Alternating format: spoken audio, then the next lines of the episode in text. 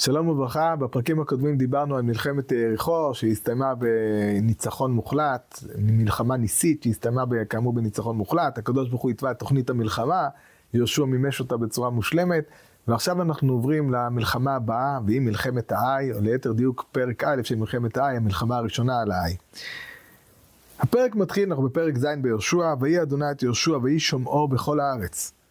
וימלאו בני ישראל מעל בחרם, ויקח חכן בן כרמי בן זבדי בן זח למטה יהודה מן החרם, ויהי חרף אדוני בבני ישראל. יש לנו פה ספוילר לקראת uh, הפרק uh, הקרוב, ומשם עוברים למלחמה. וישלח יהושע אנשים מיריחו, העי, אשר עם בית אבן מקדם לבית אל, ויאמר עליהם לאמור, עלו ורגלו את הארץ, ויעלו אנשים וירגלו את העי. וישובו אל יהושע ואמרו אליו, אל יעל כל העם כל העם, כאלפיים איש או כשלושת אלפים איש יעלו ויכו את האי, אל תיגע שמה את כל העם, כי מעט המה. ויעלו מן העם שמה כשלושת אלפים איש, וינוסו לפני אנשי האי. ויקום מהם אנשי האי כשלושים ושישה איש, וירדפום לפני השער עד השברים, ויקום במורד, וימס לבב העם, ויהי למים. אנחנו רואים פה כישלון. הכישלון הזה ראשיתה של המלחמה, שימו לב, מאוד מזכיר לנו את uh, סיפור יריחו. יהושע שולח שני אנשים מרגלים, uh, הוא שולח, אנשים פה לא כתוב שניים, הוא שולח מרגלים, והמרגלים באים ואומרים לו, בניגוד דרך אגב ליריחו, שאומרים לו מה הלך הרוח בעם, באנשי יריחו, הם uh, באים ואומרים לו בדיוק את, כמו שעושים מרגלים, זה תפקידם המשמעותי של המרגלים, איך, אה, מה, איך צריך לעשות? מדובר בעם קטן, לא צריך, 2,000-3,000 איש, לא צריך לשלוח שם אה, ציבור מאוד מאוד גדול. והמלחמה מסתיימת בכישלון מוחלט, נהרגים כ-36 אנשים. אני חושב שזו פעם ראשונה שמוזכרות לנו אבדות במלחמה. מוזכרות לנו אבדות במלחמה. אה, מלחמת מדיין, מפורש שלא נפקד ממנו איש. מלחמות סיחון ואוג, לא מוזכר שם שהיו הרוגים. ופה זו פעם ראשונה שמוזכרים אה, כ-36 איש, זה קצת, כ-36 הוא מעניין פה, אה, בערך ב-12 ו-14 דקות ו-7 שניות, מה זה כ-36 אנשים? אז המחבטים, המפרשים התחבטו פה, האם מדובר על כף הכמות, שבא, זה כף שבא לפני כמות לפעמים, או שמדובר פה על כף הדמיון, רבותינו אה, דרשו שמדובר רק שיאיר, רק יאיר בן מנשה נהרג, והוא היה שווה כמו 36 אנשים, אבל בעצם רק אחד מת במלחמה הזאת.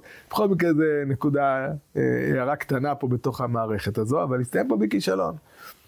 והתגובה לכישלון הזו, הזה היא בעצם גם כן מאוד מאוד מעניינת. אנחנו רואים שווה ביטוי מאוד חריף, וימס לבב העם ויהי למים. וגם יהושע, ויקרא יהושע בהמשך, ויקרא יהושע שמלותיו, ויפול על פניו ארצה לפני ארון אדוני את הערב, הוא וזקני ישראל, ויעלו עפר על ראשם. ויאמר יהושע, אה אדוני אלוהים, למה העברת העבר את העם הזה את הירדן לתת אותנו ביד האמורי לעבידנו? ולו העלנו בנשב בעבר הירדן, בי אדוני, מה ומה אחרי אשר הפך ישראל עורף לפני אוהביו? וישמו הכנעני וכל יושבי הארץ, ונשא בו עלינו והחיתו את שמנו מן הארץ, ומה תעשה לשמך הגדול? אז אנחנו רואים שגם התגובה של יהושע היא תגובה, תגובה מאוד מאוד מאוד uh, קיצונית ביחס לעניין הזה. אז גם התגובה של העם היא קיצונית, יש בו משבר מאוד גדול. אחרי שאנחנו נמצאים בהיי של מלחמת יריחו, שאנחנו רואים שהשם הולך בקרב מחנותינו, אנחנו רואים את הנס הגדול שמתרחש במלחמה, והנה אנחנו נפגשים עם כישלון. המעבר הזה, העניין הזה שכאילו עם ישראל בעצם מבין שהדבר שהוא המפתח לניצחון שלו, כאילו הוא לא נמצא עכשיו איתם. הם, הדבר הזה הוא גורם לזה שממס לבב העם ויהי למים. וגם התגובה של יהושע, יהושע באמת רואה את העתיד, יהושע מבין שכל הבסיס לה, להצלחות שלהם, אחד מהבסיסים הגדולים זה א', ה, ה, אה, כאמור זה שהשם הולך איתם, וגם יש פה איזה עניין מסוים ש, שיש, נוצר פה פחד. נוצר פה פחד, והפחד הזה הוא מאוד משמעותי להצלחה במלחמה, והנה עכשיו, כמו שעמלק קירר את העם בתי, אותו דבר פה, עכשיו אנשי האי הפכו להיות לסמל, סמל שאפשר לנצח את ישראל, ואפשר לפגוע בהם, ואפשר גם להמית עליהם, לגרום להם לאבדות לעם ישראל.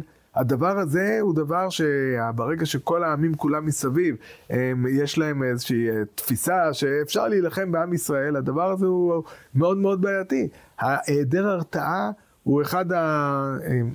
אחד הדברים המסוכנים ביותר במלחמה, ברגע שהאויב הוא מורתע, ברגע שהאויב מפחד, זה דבר מאוד מאוד משמעותי בהצלחה במלחמה, לפחות במישור האנושי.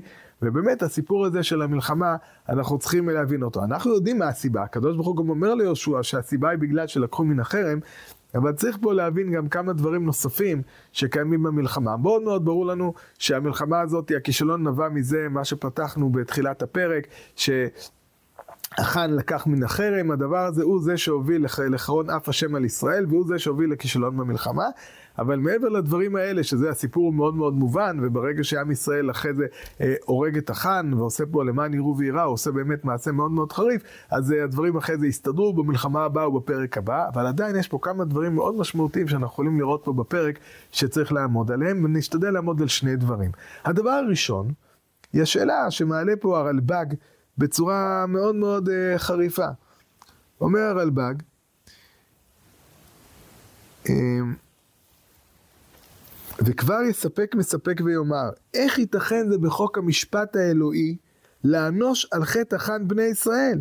וכבר ציוותה התורה שלא ימותו אנשים כי אם איש על חטאו. וזה הספק בעינו יפול במה שזכה התורה, פוקד עוון אבות על בנים. Uh, בקיצור, ואבות יאכלו בוץ ושני בנים תיכנה. בקיצור, יש פה עניין שהוא לא הגיוני. האיש אחד יחטא ועל כל העדה תקצוף. שאל משה רבנו, וגם אותה שאלה עולה פה. אז יש לנו פה איש אחד מעם ישראל שחטא בחטא. חטא בחטא, הוא לא הקשיב לדבר יהושע. בגלל הדבר הזה כל עם ישראל עכשיו נפגע, כ-36 אנשים מתים במלחמה, לא הוא בכלל, אנשים אחרים מתים במלחמה, ואנחנו רואים שעם ישראל ניגף בפני אויביו. זה דבר שהוא לא תואם את מה שאנחנו הכרנו עד עכשיו, זה לא היה במדבר. במדבר אנחנו רואים שעם ישראל נענש, מי שחטא נענש. כל עם ישראל חטאו בחטא העגל, זולתי כלב בן יפונה ויהושע בן נון, וכולם נענשים. סליחה, בחטא, בחטא המרגלים, וכולם נענשים. מי שחטא, מי שנפגע בעגל, זה כל מי שחטא בעגל, נפגע בעגל. נענש על העגל. חטא בעל פאור, האנשים הנצמדים לבעל פאור, הם, הם אלה שספגו את העונש של בעל פאור, הם אלו שנהרגו, הם אלו שמתו. ואנחנו רואים כאן, שהחאן חוטא, וכל עם ישראל נפגע מהחטא הזה של החאן, החטא של האדם הפרטי. הדבר הזה הוא אומר דורשני. הרלב"ג באמת אה, מתחבט בו ומביא כמה וכמה אה, הסברים. איך אפשר להסביר את הדברים, אבל בסוף דבריו אומר לו הרלב"ג יסוד מאוד מאוד משמעותי. זה בדיוק ההבדל. שאנחנו עכשיו נכנסים לארץ ישראל, אנחנו כבר לא אדם פרטי. הרלב"ג אומר, אנחנו עכשיו כמו ברגע שהקיבוץ הזה הוא כמו איש אחד, אנחנו כמו איש אחד, כמו גוף אחד בעל איברים.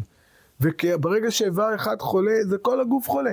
יש פה מחלה של כל הגוף, יש פה יסוד משמעותי, אנחנו עכשיו כבר לא נמצאים פה כמו במדבר, אוסף של אנשים, עם שרידי חרב שעכשיו הם ככה, עם שהולך ומתגבש ונהיה, זה תהליך, עכשיו אנחנו, כשאנחנו נכנסים לארץ, עברנו כבר את קטע הגיבוש הזה, גיבה, זה היה כמו הלידה, זה היה כמו הרחם, ברחם לאט לאט הגוף נוצר. עכשיו אנחנו יוצאים החוצה מן הרחם, אנחנו יוצאים לאוויר העולם, יוצאים לארץ ישראל, פה אנחנו כבר איש אחד, פה אנחנו יצירה אחת, פה אנחנו כבר גוף אחד. ושאיש אחד חוטא, זה כל הגוף חולה. זה אומר שכל הגוף חולה, יש פה חולי בכל הגוף, ויש פה משהו שהוא משפיע על כל הגוף, וזה היסוד הראשון והחשוב והמשמעותי שנלמד מתוך מלחמת, מלחמת האי. אבל יש פה עוד יסוד מסוים מאוד מאוד מעניין. אנחנו יכולים לראות שבכל המלחמה הזאת, יש פה בעצם שני מישורים. המישור האחד זה המישור האלוקי הרוחני, והמישור השני זה המישור האנושי. מה זה משנה שלו יצויר שיהושע היה בונה פה איזושהי תוכנית אופרטיבית מופלאה עם תחבולה ו- ו- ועם מצנחים מלמעלה ועם חיל האוויר, חיל הים והשריון וכוחות היבשה והסייבר, מה שאתם רק רוצים. האם תוצאת המלחמה הייתה אחרת? לא בהכרח. כי הרי היה פה סיבה, הסיבה שבגלל עם ישראל ניגף בפני אויביו במלחמת האי הראשונה היא בגלל שהם חטאו, בגלל החטא של החאן.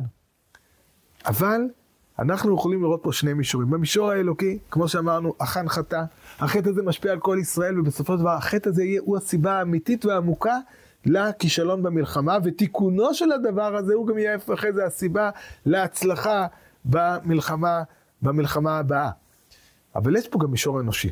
המישור האנושי אז זה בא לידי ביטוי, הבעיה הזאת, הדברים האלה הם באים, באים לידי ביטוי במישור האנושי. המישור האנושי, יהושע שולח מרגלים, המרגלים האלה שבויים בקונספציה. יש פה איזה קונספט, הם בקונספט, הקונספט זה עם חלש, לא צריך בשבילם אף אחד, אלפיים או שלושת אלפים.